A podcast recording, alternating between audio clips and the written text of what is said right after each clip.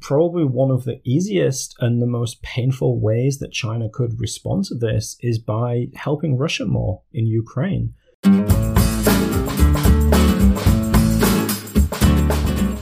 Welcome to another episode of America Explained, the podcast that brings the important voices and perspectives shaping American politics, foreign policy, and culture to an international audience.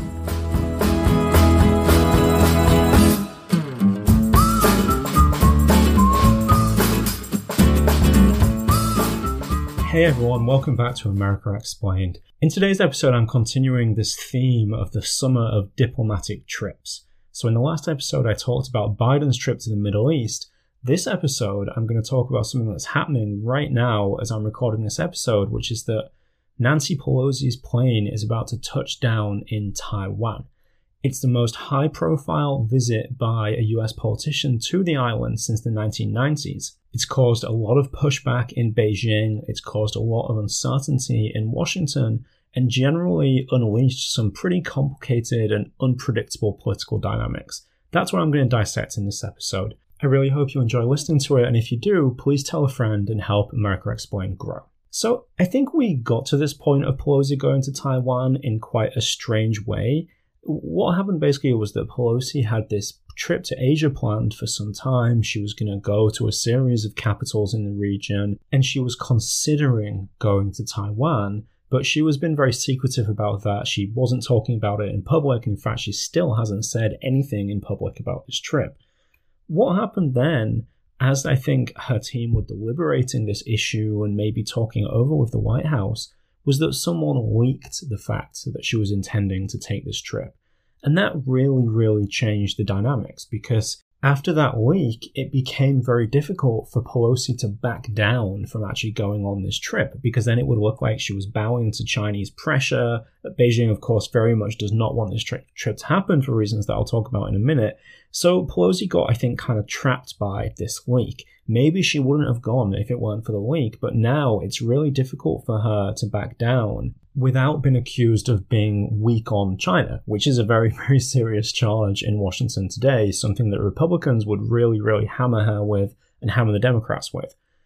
And there's also what's relevant here is that there's really strange political dynamics going on here. So now you have basically Pelosi going on this trip with the support of most prominent Republicans, most congressional Republicans but with the White House and the US military and the intelligence community having made clear that they don't think that Pelosi should go on this trip. So it's really this issue is cutting in strange ways. Biden hasn't directly asked Pelosi not to go because, again, it would be really difficult for him to appear weak on China like he was bowing down to Beijing and stopping this visit from happening. It's not something that he wants to do with the midterms approaching. But the White House has, through varied leaks, and particularly through leaks to fav- you know favorite columnists of the White House, so Thomas Friedman had this really, really long piece in the New York Times about why this trip was such a bad idea. And I think it's pretty clear if you read between the lines, because Friedman is close to many people in the White House, that, that it, what you read in this column are basically the thoughts of the White House itself. I'll put a link to that in the show notes so you can check it out if you want. I think what's also relevant here is that Pelosi is widely rumored to be retiring later this year, so this will probably be the end of her term as House Speaker. And I don't think that she wants her one of her final acts in office to be something that can be portrayed as kowtowing to China, not standing up for Taiwan and Taiwan's democracy and its right to exist.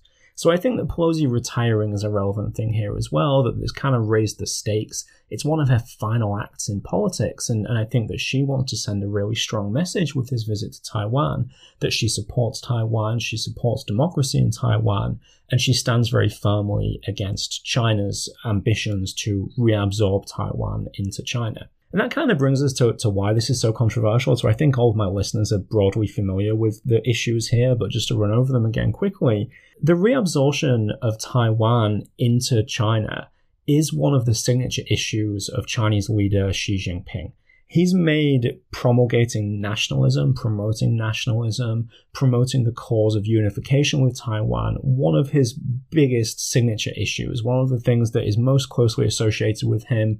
He's made it very clear that this is something that he wants to see happen during his time in office. And this is actually a particularly fraught political year for him, because in a couple of months there's going to be the 20th National Congress of the Chinese Communist Party. At this Congress, it's widely expected that Xi Jinping will be given another term in power. He's really, really consolidating his control over China in a way that really surpasses any Chinese leader since Mao Zedong.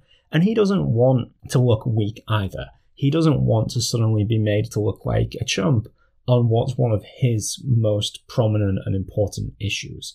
So, you know, Xi's been having a bad time at home recently. The Chinese economy is really not doing well at the moment. COVID is is hitting China. It's really causing a lot of problems in China. And the last thing he needs is another headache.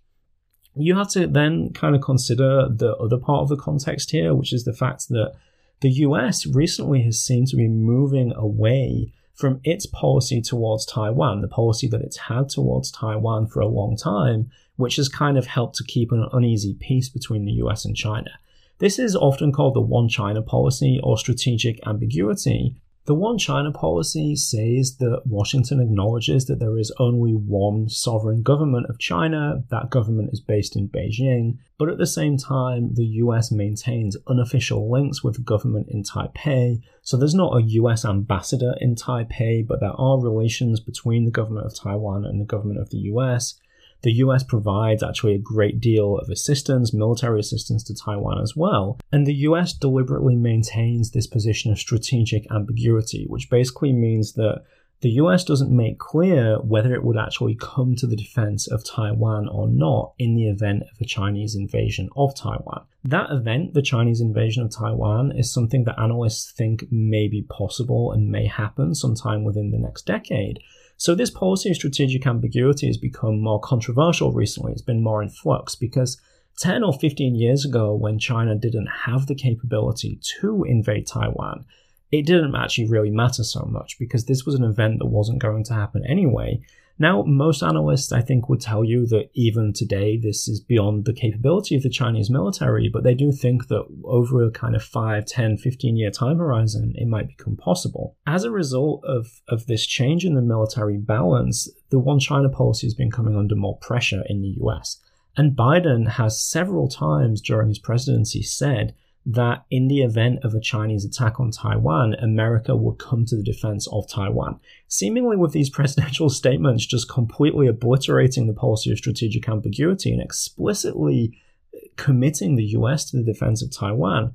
Now, what was interesting is that every time that Biden's done that, his you know the officials around him the press people around him have walked back those comments. They've said that isn't what he meant to say. That isn't what he meant.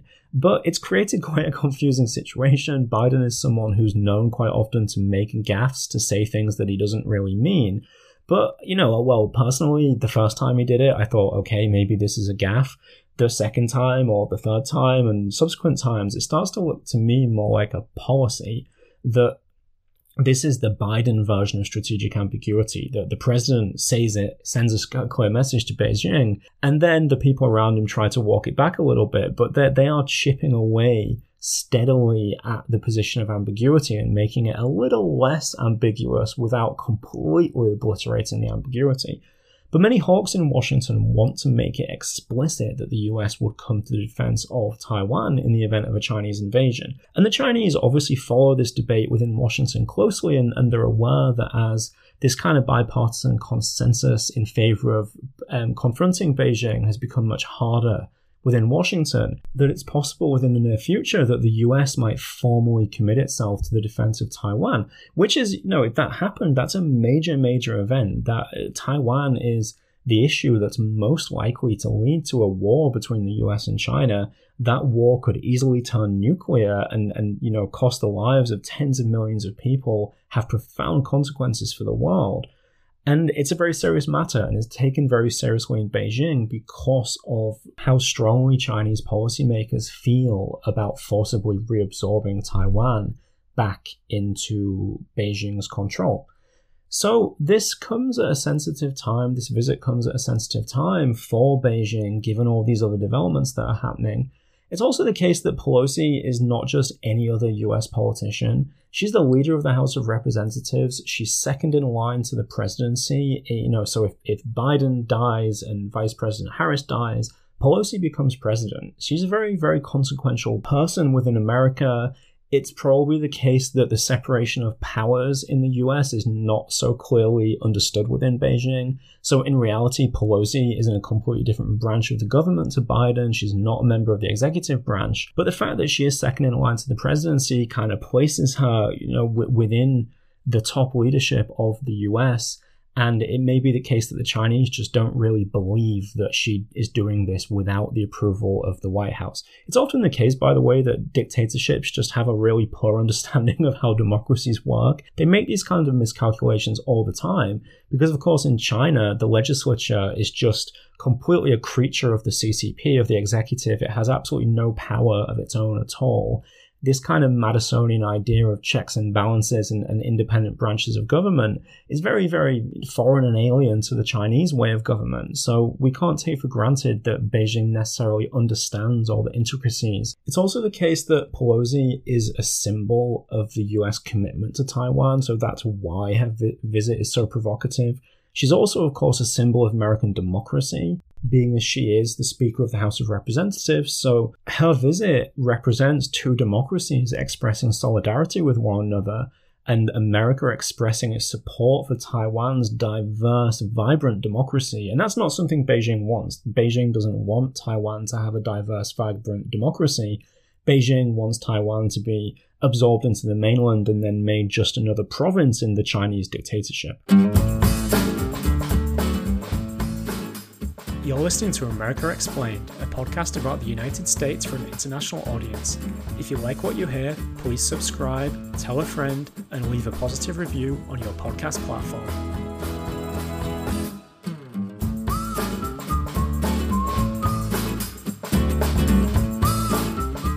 China's been pushing back already um, against this trip. So there was a cyber attack today um, on the Taiwanese government Analysts think that military exercises by China are quite likely. So, China eh, actually, all the time, month by month, is staging provocative military exercises near Taiwan, including sending fleets of fighter jets that come into Taiwanese airspace, including missile launches, all kinds of things that they do. And I think that we should expect to see something like this happening, if not while Pelosi is visiting, then shortly afterwards. What what's going to happen as a result of this visit? So I think that conflict right now, like actually a direct shooting war between the US and China over this issue, is unlikely, but it's possible. So this is kind of a similar situation to the war in Ukraine, where you have the US and Russia staring down at one another as they both participate in a third country, in, another conflict. And we all know that in Ukraine, both the US and Russia don't want to have a war over Ukraine. They don't want a nuclear war, particularly to, to occur between themselves over Ukraine. But the fact that they're both involved in what's happening in Ukraine creates all of these possibilities for escalation, all of these possibilities for one of the countries to miscalculate what the other will expect or how the other will react to a certain situation. They both have the incentive to appear tough and macho because they don't want the other country to think that it can get away with whatever it wants. And you're going to see a similar dynamic unfold here over this visit to Taiwan. So the US and China will likely take a series of actions that are directed at one another. There'll be military escalations, so the US has already sent to the region more ships, for instance. China is likely to stage some sort of provocative military exercise, and there's always the chance that something like this can go wrong. There's always the chance that something can happen, that uh, a Taiwanese defense operator gets jumpy and shoots down a Chinese plane, that a Chinese plane flies too close to an American ship and they, they hit each other, they collide, and then they crash. And these things can escalate. So it, it's, it, it can get out of control. But unless something like that happens, and that's unlikely, I think it's clearly the case that neither the US or China want this incident to directly escalate because they both have their hands full with other things right now.